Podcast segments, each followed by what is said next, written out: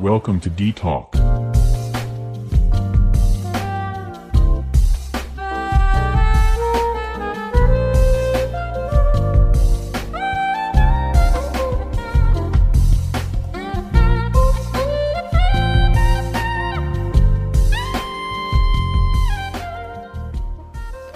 Halo, apa kabar?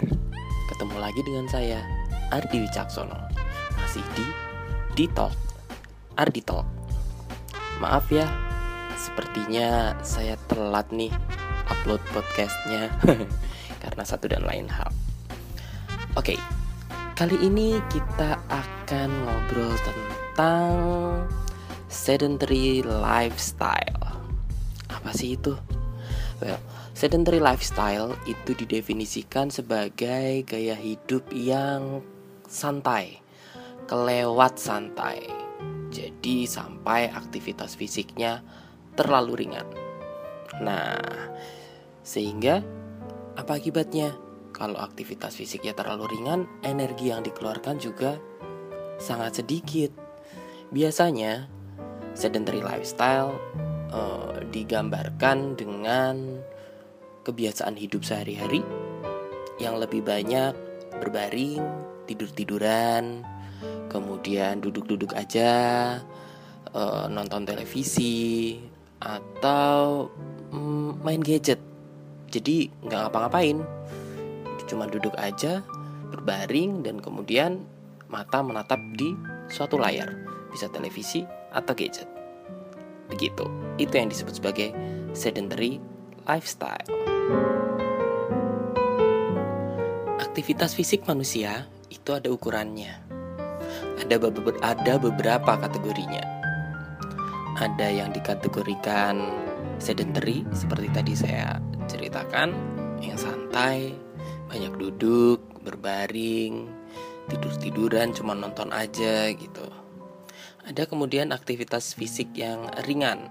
Aktivitas fisik ringan ini misalnya berjalan, jalan santai gitu ya. Itu contohnya aktivitas fisik ringan. Kalau yang sedang misalnya mencuci baju atau setrika itu aktivitas fisiknya sedang dan aktivitas fisik yang terakhir adalah aktivitas fisik yang berat. Aktivitas fisik yang berat itu misalnya uh, lari maraton itu di kategorikan sebagai aktivitas fisik berat.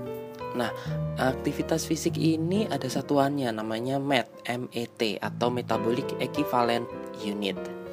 Ini bisa googling sih, bisa dilihat, dicari sendiri di internet eh, kategorinya yang sedentary itu yang seperti apa.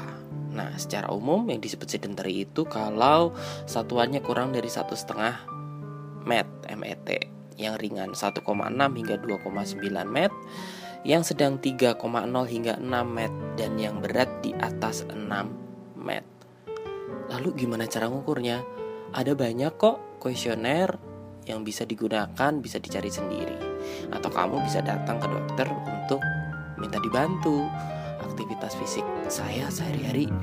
Kira-kira gimana nih? Apakah uh, sudah cukup atau terlalu santai jangan-jangan.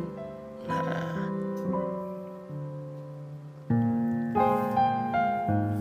gunanya apa sih menilai mat ini? Sebenarnya gunanya adalah untuk melihat uh, keseimbangan penggunaan energi dalam kehidupan sehari-hari.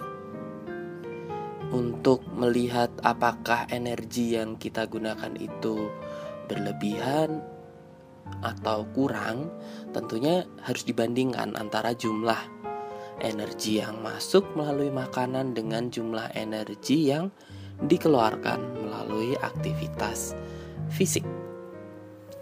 Kalau jumlah energi yang masuk itu lebih besar daripada yang dikeluarkan, maka akibatnya adalah penambahan berat badan. Dan kalau yang masuk itu lebih sedikit daripada yang dikeluarkan, ya itu artinya nanti akan berujung pada penurunan berat badan.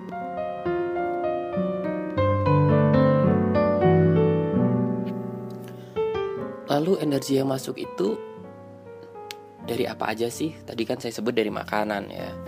Makanan itu dalam segala bentuk ya, jadi bisa berupa makan besar, makan berat gitu, bisa berupa ini yang biasanya nggak terasa nih, camilan atau snacks. Hmm. Dan yang terakhir dari minuman, minuman juga loh, apalagi kalau minuman yang manis atau minuman dengan energi, densitas energi yang cukup seperti susu. Hmm. Sedangkan yang dimaksud dengan energi yang dikeluarkan atau energi expenditure kami menyebutnya itu ya tadi dari physical activity atau aktivitas fisik dan digunakan untuk uh, metabolisme basal. Ada satu lagi, energi juga akan keluar lebih banyak ketika seseorang dalam kondisi sakit.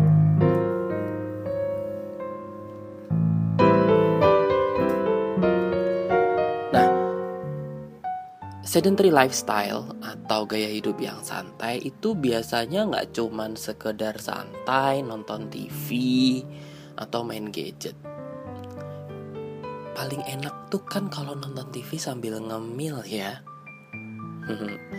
Sehingga orang kadang tidak sadar bahwa hidup santai yang tengah dijalaninya itu ternyata juga menyebabkan dia overeating atau makannya berlebihan. Biasanya apa aja sih kalau di orang Indonesia nih yang banyak adalah makanan-makanan apa yo gorengan. Nah, itu. Jadi makanan-makanan yang digoreng apalagi digoreng pakai tepung. Jadi ada karbohidratnya, kemudian digoreng ada minyaknya pula. Ketika karbohidrat bertemu dengan minyak atau lemak yang dipanaskan, maka densitas densitas energinya juga akan meningkat. Selain itu, ini juga yang biasanya nggak kerasa. Kalau gorengan mungkin makan apa ya bakwan gitu ya, katakanlah makan beberapa berasa gitu ya, e, perutnya terisi. Yang nggak kerasa itu keripik. biasanya apalagi keripik kentang ya ringan gitu makan sekantong juga nggak berasa kenyang padahal energinya sebenarnya sudah besar atau malah makan besar sekalian. Waduh misalnya duh enak nih lagi nonton TV nonton apa ya atau nonton film oh, sambil makan popcorn hmm, makan karbo kan atau makan pizza. Wah itu densitas energinya juga besar. Tahu-tahu habis aja gitu. Sementara uh, kita tidak memperhatikan seberapa banyak yang kita makan karena maka mata lebih fokus kepada apa yang kita lihat misalnya uh, film kesukaan nih film kesayangan atau film yang lagi in saat ini wah itu kayaknya asik banget sampai nggak ngelihat seberapa banyak makanan sudah dihabiskan.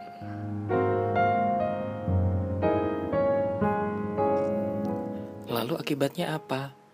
Tadi, kalau tidak diiringi dengan aktivitas fisik yang cukup, akhirnya energi yang masuk ke dalam tubuh kita lebih besar daripada apa yang dikeluarkan. Berujung pada hmm, penimbunan lemak. Jadi energi itu disimpan dalam beberapa tu, beberapa bentuk di dalam tubuh kita. Jadi ada yang disimpan dalam bentuk glikogen di liver kemudian di, e, disimpan juga dalam bentuk lemak di jaringan lemak. Nah, ini yang kemudian ketika tertimbun di dalam tubuh kita, ya udah jadinya adalah obesitas. Ketika sudah banyak nih jaringan lemaknya, nanti akan memicu peradangan kronis di seluruh tubuh. Wah, nanti ujung-ujungnya repot nih dengan berbagai macam kondisi penyakit yang mungkin timbul seperti hiperkolesterolemia, dislipidemia, kemudian diabetes mellitus. Hmm, repot kan, apalagi kalau nanti berujung pada hmm, penyakit jantung koroner atau stroke. Nah, kan belum lagi kalau misalnya ada faktor resiko hipertensi yang bisa dipicu juga oleh obesitas. So, Lalu apa yang harus dilakukan untuk untuk mengurangi faktor resiko tersebut? Tentunya adalah setidaknya menyeimbangkan jumlah asupan energi atau kalori intakes dengan jumlah energi yang dikeluarkan sehingga terjadi energi balance. Itu kalau berat badanmu sudah ideal. Kalau belum, usahakan mencapai berat badan ideal. Begitu. Jadi kalau misalnya wah ternyata terlalu berat ya udah diturunin. Caranya energi expenditure-nya, penggunaan energinya diperpanjang, diperbanyak, ditambah jumlahnya. Yaitu dengan aktivitas fisik. Olahraga misalnya. Nah, olahraga itu selain juga membakar energi, dia juga memiliki sifat rekreasi. Sehingga secara alami ketika orang berolahraga atau setelah berolahraga akan terasa lebih segar, terasa lebih nyaman, nanti tidur juga jadi lebih nyenyak dan badan juga terasa lebih bugar. Kan jadi enak. Banyak juga yang bilang kalau aduh dok saya nggak sempet nih olahraga waktunya udah habis buat kerja misalnya. Um, masalah olahraga itu adalah masalah pola hidup, gaya hidup, perilaku. Jadi sangat ditentukan oleh niat dari yang punya badan gitu. Jadi ketika kita memang sudah punya niat yang kuat ya pasti kita akan punya waktu untuk berolahraga. Pulang kantor nggak apa-apa kok berolahraga sebentar gitu. Atau di, di sela-sela kesibukan nggak perlu harus yang kemudian uh, lari berapa kilo gitu enggak. Jadi bisa sambil bekerja apalagi buat kamu yang bekerjanya di depan layar ya, depan layar komputer itu bisa sambil misalnya kakinya digerak-gerakkan seolah-olah sedang mengayuh sepeda Nah, dilakukan selama beberapa menit, misalnya 5 sampai 10 menit cukup.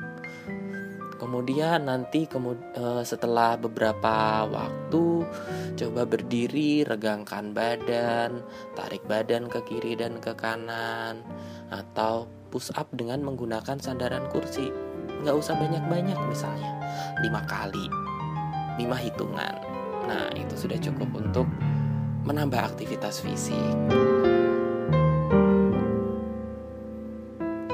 Atau bisa juga dengan sambil berdiri sebentar, kaki digoyangkan ke kiri dan ke kanan untuk beberapa hitungan. Ada juga yang sepertinya nggak butuh banyak usaha, tapi ternyata cukup menyita energi. Namanya plank. Plank itu adalah e, menahan berat beban tubuh kita dengan diam.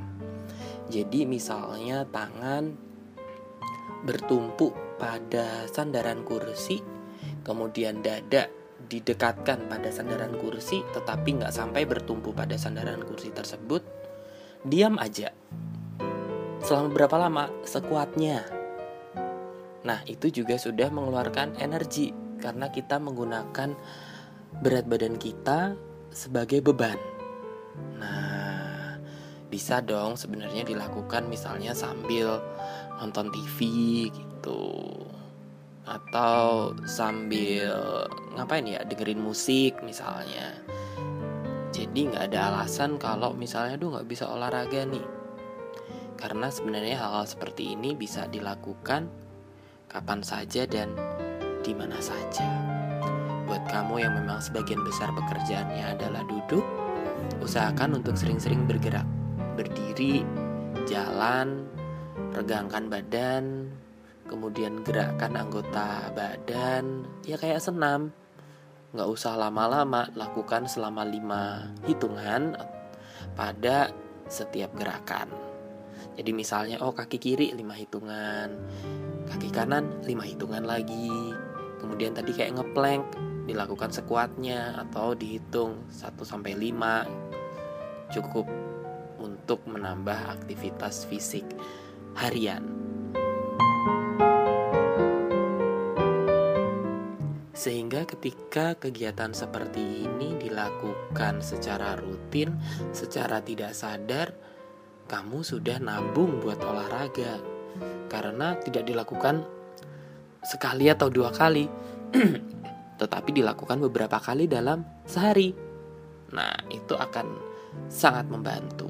Jadi, ketika rasanya nggak ada waktu untuk berolahraga, waktu itu kita ciptakan sendiri, kita yang meluangkan sendiri waktu itu untuk berolahraga. Sehingga secara tidak sadar energi yang kita keluarkan juga sudah cukup banyak, sudah cukup besar. Ini bisa digunakan untuk mengimbangi hmm, jumlah energi yang masuk melalui makanan snacks ataupun makan berat dan juga lewat minuman. Nah, sebenarnya nggak susah kan?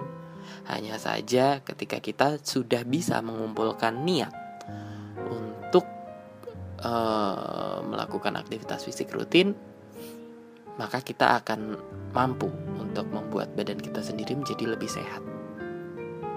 Akan lebih bagus lagi kalau memang kita sengaja meluangkan waktu untuk berolahraga. Olahraga yang aerobik misalnya itu yang paling bagus untuk ketahanan kardiovaskuler dan untuk uh, ketahanan saluran nafas kita respirasi. Itu yang paling bagus.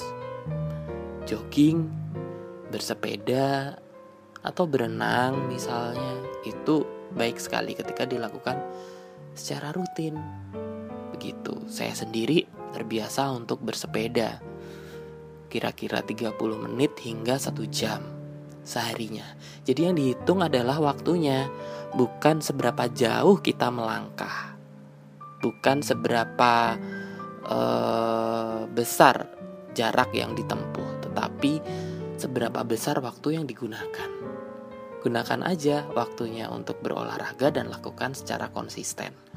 Maka itu akan sangat membantu kita sendiri untuk menjadi lebih sehat. Begitu.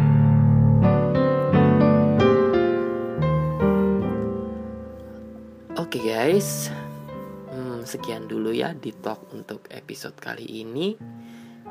Silahkan dinilai apakah gaya hidup kalian ini sudah sedentary, masih sedentary atau sudah mendingan ketika sudah terjadi balance setidaknya atau keseimbangan antara jumlah energi yang masuk dengan jumlah energi yang keluar. Tentunya dengan e, melakukan aktivitas fisik dalam jumlah yang cukup. Dan jangan lupa jumlah energi yang masuk juga diperhatikan. Bukan hanya jumlahnya ya, bukan hanya kuantitasnya, tetapi juga kualitas dari makanan yang kita makan.